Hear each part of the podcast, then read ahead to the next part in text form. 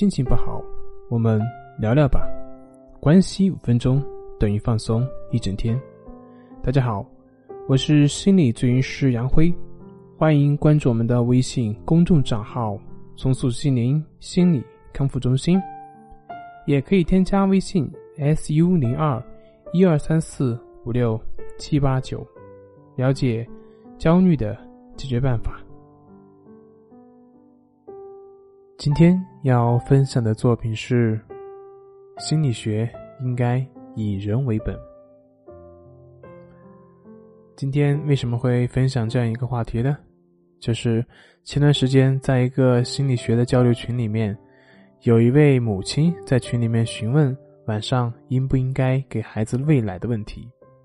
当然，这个问题是一个很普通的一个问题。然后呢，群里面有各种论述就出来了，有的说该，有的说不该，等等等等，各说各的，这实在让人看得很无奈。孩子该不该喂奶，什么时候喂？难道这位妈妈她自己不知道吗？反而需要去问别人？我跟她说，也许你应该去看一看孩子的需求，她反倒怪我不懂。找一些所谓的心理学理论来证明，那就懂了。哼哼，这些简直是学心理学到走火入魔。当然，这也是心理学发展的一个现状：要么完全否定，要么神话。学心理学是一个很好的事情，但是如果死板硬套，往往最后是适得其反。就像几年前流行的一个欧美哭声免疫法，也叫做行为矫正儿童养育体系，是行为主义大师华生的作品。它的具体内容是什么呢？就是教你怎么让婴儿变得更乖，并且说婴儿的哭啼完全是大人不会带小孩。他的具体做法就是婴儿哭的时候完全不理他，让他哭，等他不哭了就过去抱抱他，给他吃的。那么这样婴儿就慢慢的学会不哭了。这有点像马戏团训练动物的方法，忽视负面的，强化正面的。在座的各位，你们听了这个方法。有什么感觉呢？如果你们觉得好的话，那么各位需要反思一下了，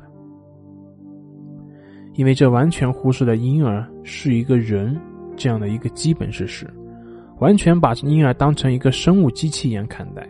这是当时在美国以及很多国家都使用了这个方法，而且非常有用，婴儿真的不哭了。可是接下来的事情却远远不是他们所想象的。这种方法训练出来的孩子大多都是有严重的心理问题，甚至很多都出现了精神分裂，而这就是他们所料未及的。同样，华生对于自己的孩子也使用了同样的方法，那么结果是怎么样呢？